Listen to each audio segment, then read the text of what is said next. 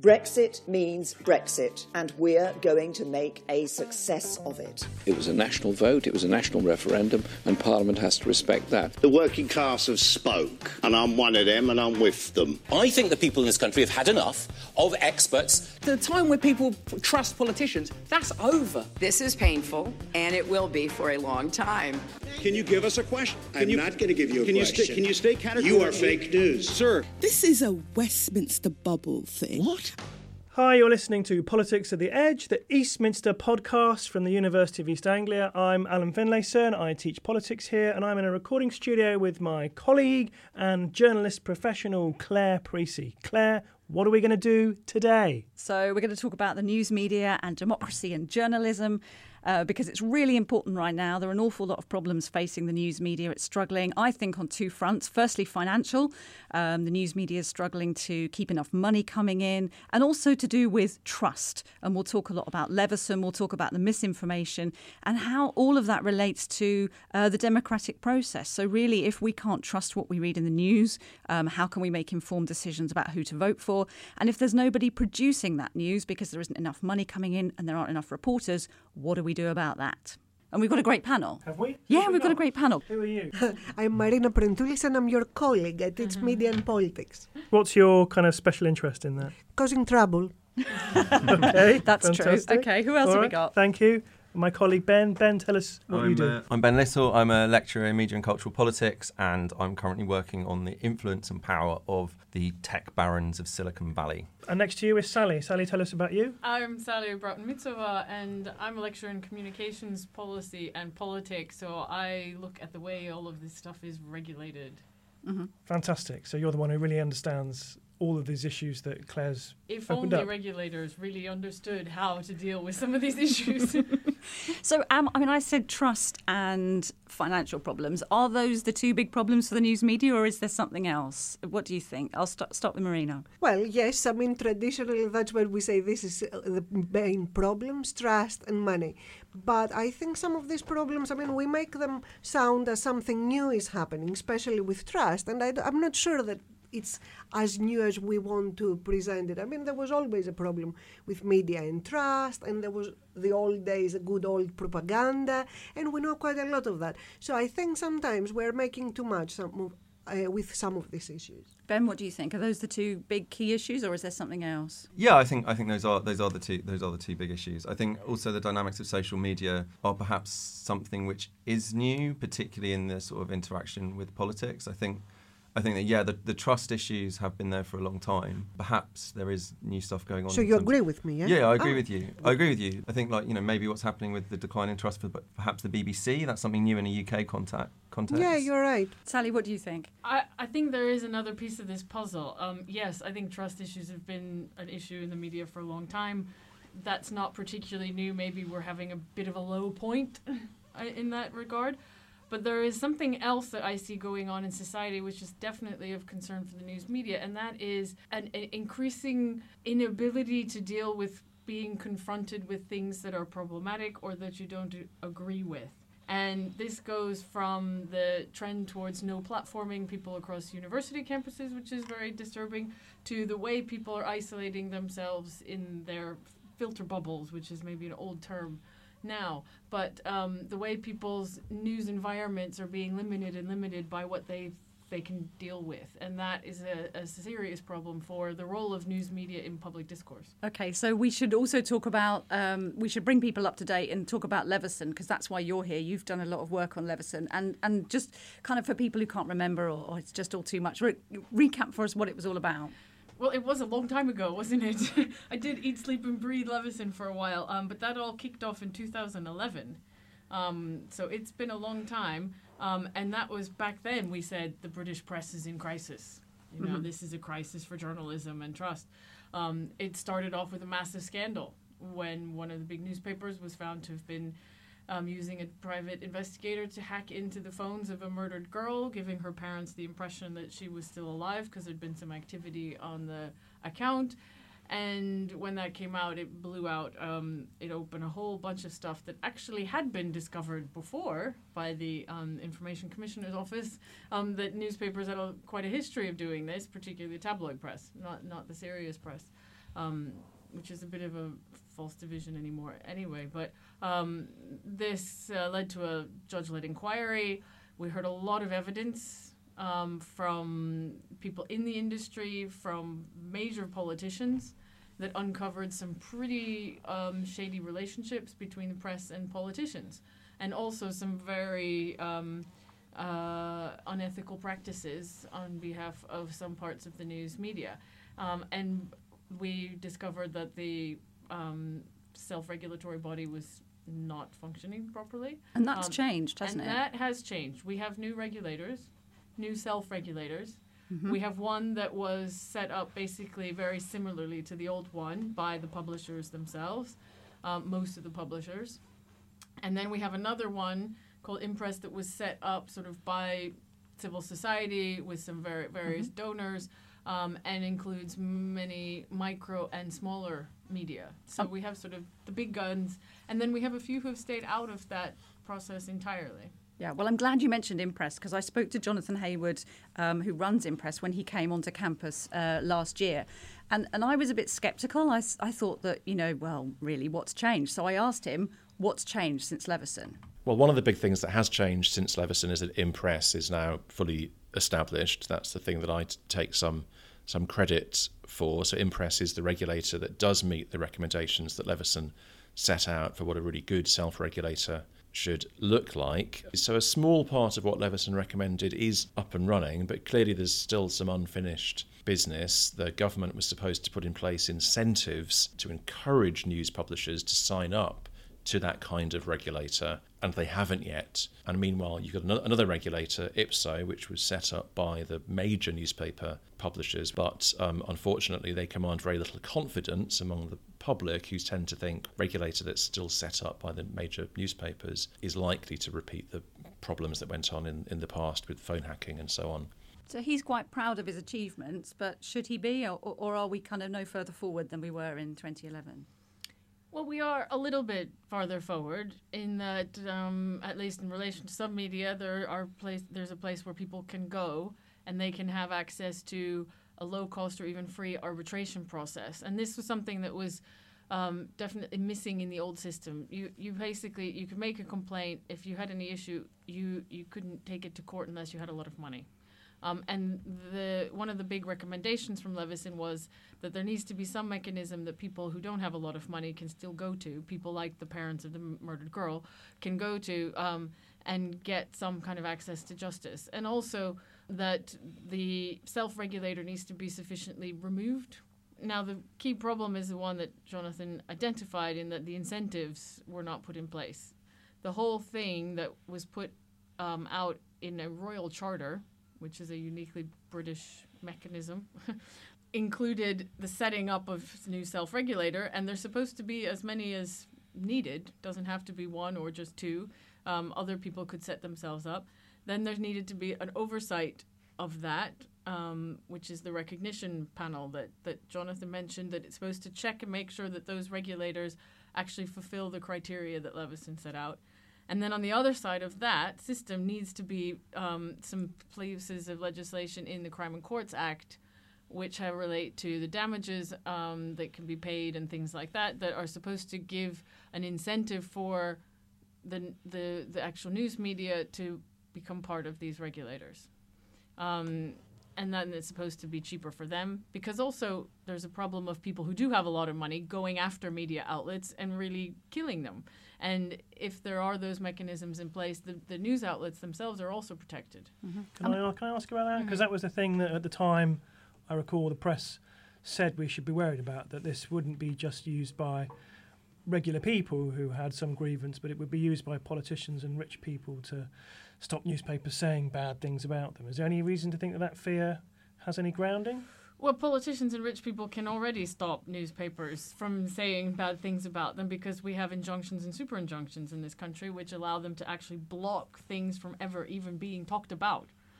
Right? So if you have enough money and you can take a newspaper to court, you can stop them even ever mentioning anything about whatever it is that you don't want them to talk about.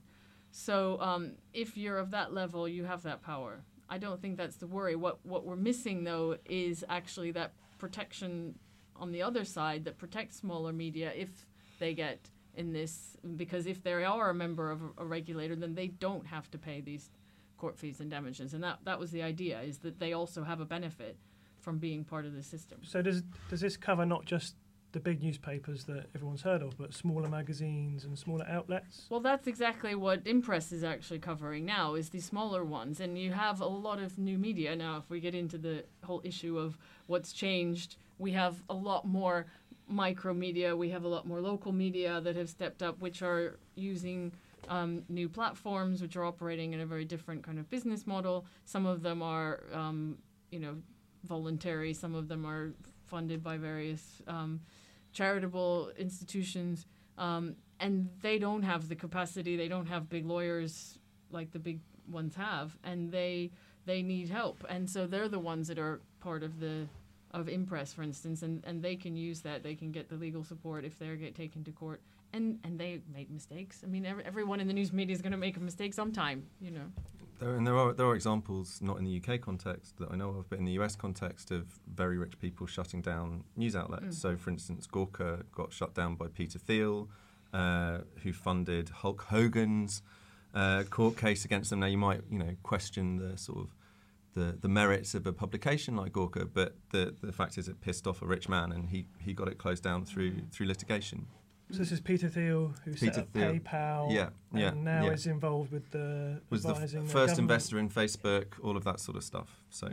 Yeah, interesting. All right. Well, um, while we're on the subject of Facebook, uh, another guest who came up to to talk to us at UEA um, last year was Alan Rusbridger, the former editor of the Guardian, um, and he was talking when he came about the problems with Facebook and the impact that has um, on the news media.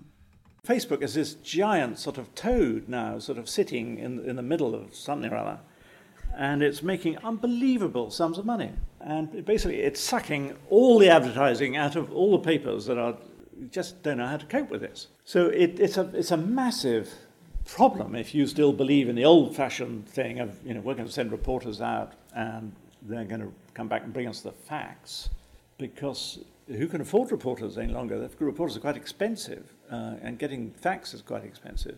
I mean, I remember the discussions we had about Facebook, and you know, we all thought Facebook was this silly thing where people were telling each other what they had for breakfast. We couldn't see that it had any relation to news at all. And look where it is now: 1.23 billion people a day. It is the internet for many people. Can I come into that? Be- because as I listen to that, it is as if all the previous reporting it was investigative journalism, which is not true. I mean, usually the cases that we uh, refer to when we are talking about the golden age of investigative journalism, we have to go back to the 60s. And if you hear that, is that as if before we had Facebook and so on, there was all these people running around getting all the facts, and it was a very small number of people who were doing that for economic reasons, because it takes quite a lot of time, because people usually they follow certain trends rather than trying to expose certain things. So although I agree in terms of the role of Facebook today, it, it does make it sound as if there was this golden age, which I, I'm not sure if it was there. Yeah, you're right. You're absolutely right. And what has the news media done? It's followed each other from one story to the next. They they they follow. They go to press conferences. They churn things out. I mean, in a sense, you know, it's hardly surprising that we are where we are. Were you? What about the impact, um, Ben, of Facebook? I mean, it has been huge, hasn't it?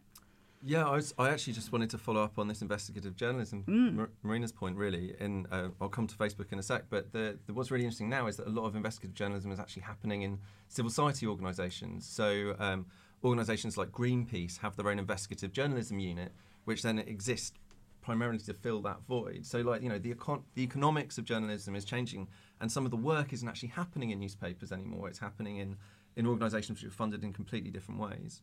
Or in hyperlocals, like the Bristol um, group that has started from a bunch of volunteers and now has a relatively sustainable little operation that, that does some really good investigative journalism at the local level. And the funding models are changing as well, aren't they?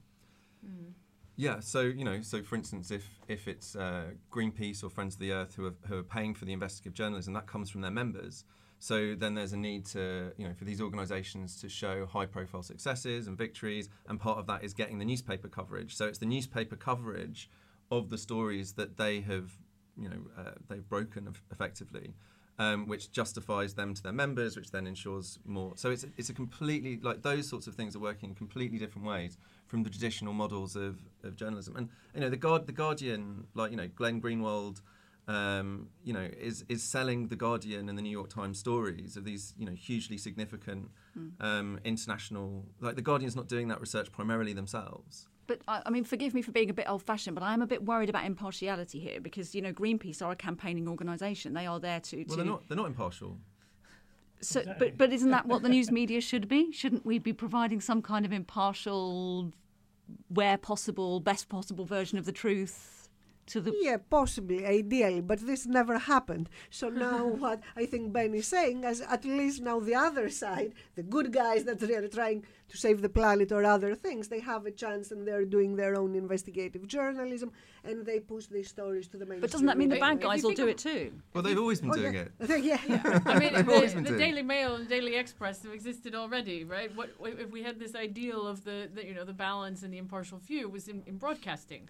Be- It's the rules, right? They Yeah. have to be, but the press has always been, uh, you know, Partisan and- yeah, yeah. particularly in this country. So I don't think there's much difference in that. Don't say particularly in this country because I can bring other countries Well, in yes, now, many other which is as really, well, really but- bad. But we can we can look particularly at something an institution from this country, in the BBC, and the BBC is trying to stick to that line of uh, impartiality, of objectivity, all that sort of stuff, and it just doesn't it just doesn't read as it used to because politics itself has become so much more polarized in the last few years. Mm-hmm. Like you know, as a consequence of the 2008 crash maybe. Like you know so so this idea this attempt at impartiality this attempt at objectivity like sort of is almost illegible given where people's political positions are now.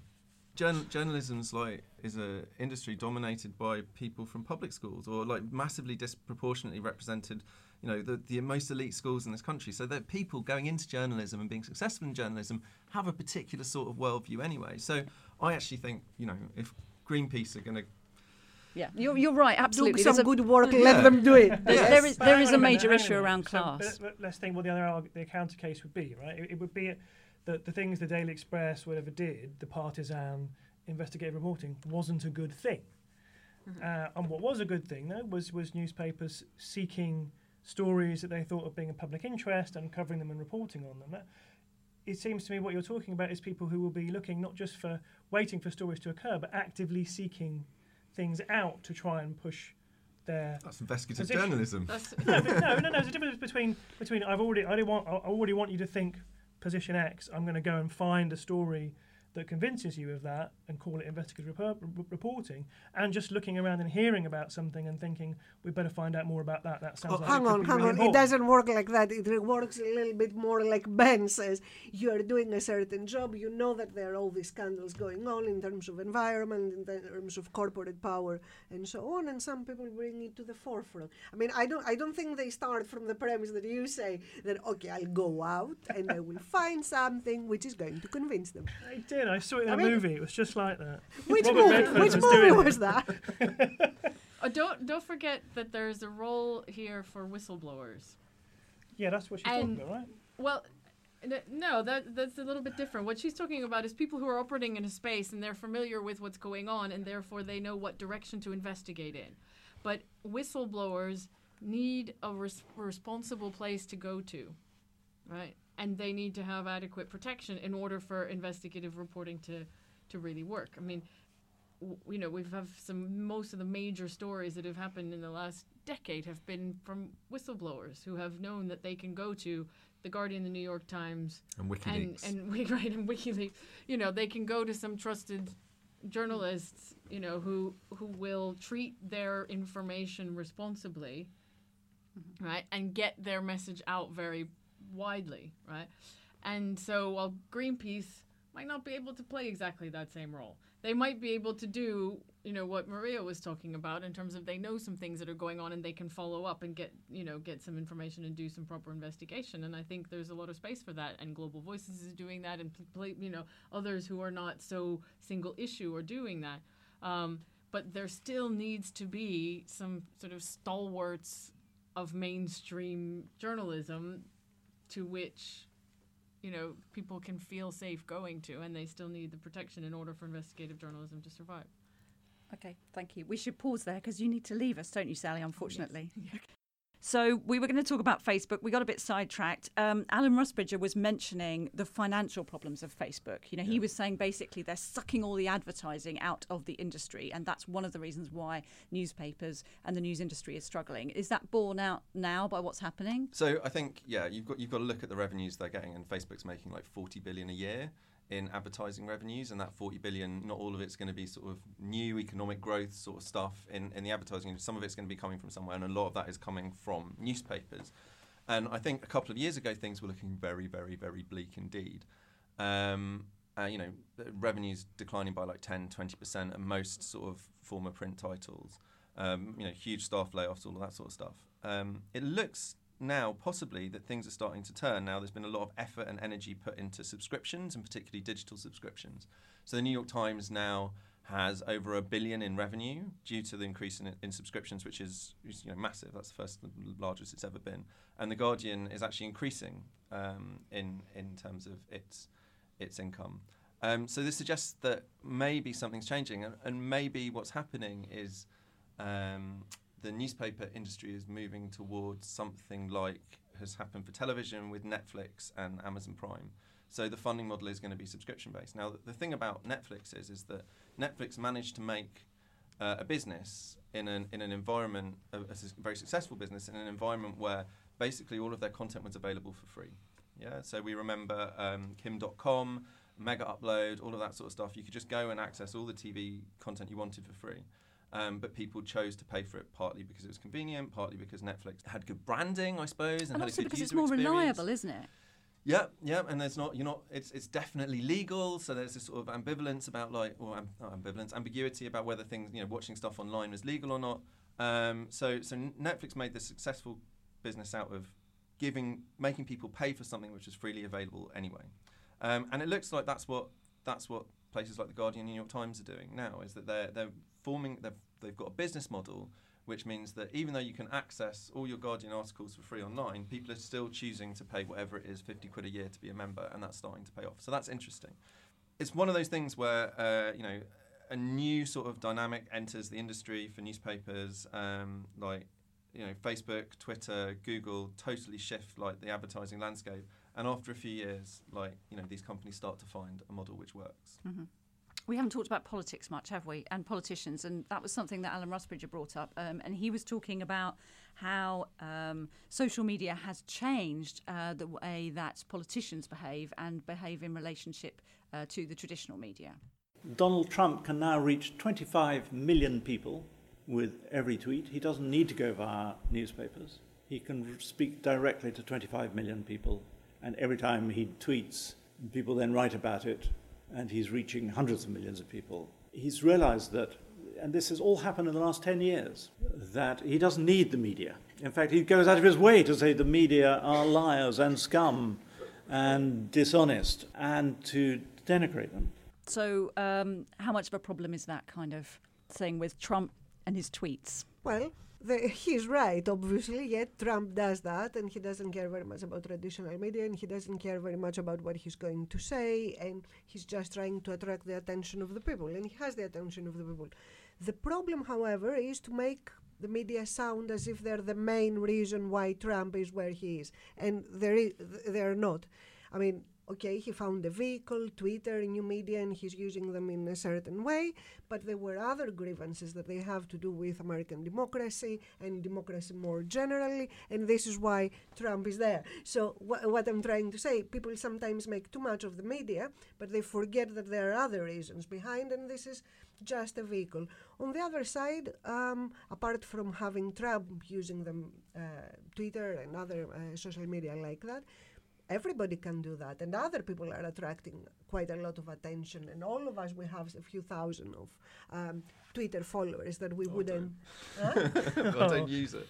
Follow ben well i don't, yeah, I at don't ben little. I don't use it that much how many followers have you got? Uh, 1500 or something. How, how can you have fewer followers than me? You're famous uh, because when I was doing, for example, the big media and BBC and stuff like that, I didn't have Twitter. I just had Twitter after I did that, um, and I don't use it. Um, sorry, but I find some of the stuff that some of you are doing on there a bit pretentious. Yeah? I have opinions. you just go I have opinions. And I'm not very good at that.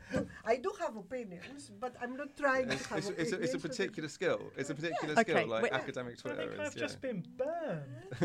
I'm not talking about you, but there is something there. You have to be provocative and you have to sound as if you have an opinion about everything. And that's what So- Trump's good at, right? Yeah, and he's good. And I'm not that good at anyway. I mean, But but I mean but I mean the thing is is to sort of take that and make that the reason for him being president or whatever and, Exactly. and ignore the fact that there was this massive economic crash in 2008 that like you know the entire economic system sort of went into free fall because people thought they knew what they were doing and didn't like and instead shifting the blame to Twitter But, is but the media's having to reframe the way it deals with people like Trump, isn't it? So that so rather than just reporting his tweets in headlines as fact, uh, uh, journalists are having to change the way they deal with that and thinking about fact checking it before they put it out, because otherwise we're just well, spreading if that they misinformation. have time, Yeah. but the time is what has changed quite a lot. So everybody has to move amazingly fast. And if you have to take a position because the tweet is out and everybody has seen it, and you have to make a comment on that, I don't know if you have all this time to go and fact check.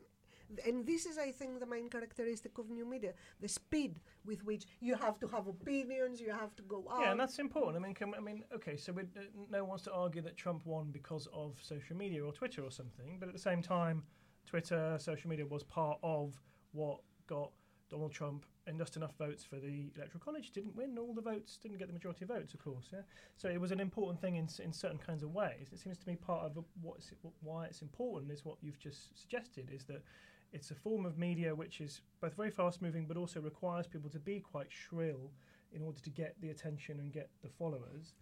Which I cannot and it do, as drives a certain kind of tone and a kind of genre of political communication that is a little bit different from what we've had before, and is and creates a media environment in which some kinds of figures are going to flourish and others won't. But I mean, perhaps Twitter wasn't even the most important thing. Perhaps the most important thing was just the fact that he drew audiences to TV. Like, so you know, you know, Twitter was the way he expressed itself himself. Like, but you know, he he was a very strong TV presence. He was entertaining. He was controversial. He gave mainstream news outlets like the things they need to drive their their ratings up, and that delivers advertisers. And you also attack the media. Yeah, yeah. So I mean, it look. I mean, that was part of the fun of showing him on TV. It's just Yeah, like, look, but- but look, here's not- CNN, and he's shouting about how awful CNN is. It's- it's not part of the fun. It's part of the fact that a lot of people were feeling that the media they don't know what they're doing. They're not expressing people's opinions, and he just expressed that. So it's not only that he was. It's not because he was famous or he was on TV. Is that he started using by attacking the media, for example, is something that a lot of people were feeling. That uh, come on, they are talking for the elites, and they never present anything And that again, will find uh, express the, how people feel. It's it's the sort of suppressed rage after 2008. Yeah, Mhm. it's still coming through. Okay, so maybe rebuilding trust is something that a lot of news organisations are working on at the moment. Um, and Jonathan Heawood talked a little bit about this, and he talked about how he felt it was really important to rebuild trust um, and that there were commercial reasons for doing so. We'd like people, publishers, to start to realise that actually there's a really good market based argument for that kind of independent regulation. I think for too long the industry has gone around saying to society, trust us, we're journalists. I think there may have been a time when that was a viable way of going about things, but I think, you know, for all sorts of reasons, trust in institutions generally is low. And I think, you know, publishers that actually want to command trust are going to have to earn trust. They're going to have to show that they're prepared not only to live by the sword, but to die by the sword. And I think independent regulation is a really important part of that. Okay, so our regulation expert Sally's left us, but but can news organisations rebuild trust, and and how how can they go about doing that? Uh, well, I'm not sure that what Jonathan Heawood says there necessarily makes sense in the new kind of media environment that we live in.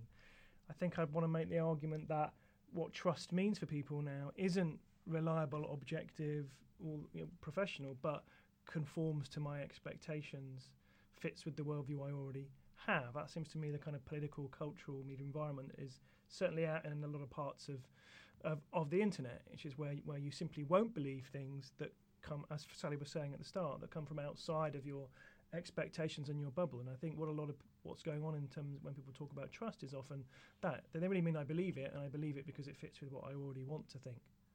This was always the case. I mean, usually that's how people were u- u- uh, choosing the newspaper they were reading as well. So they were reading the new- usually you, you you choose the newspaper that conforms with.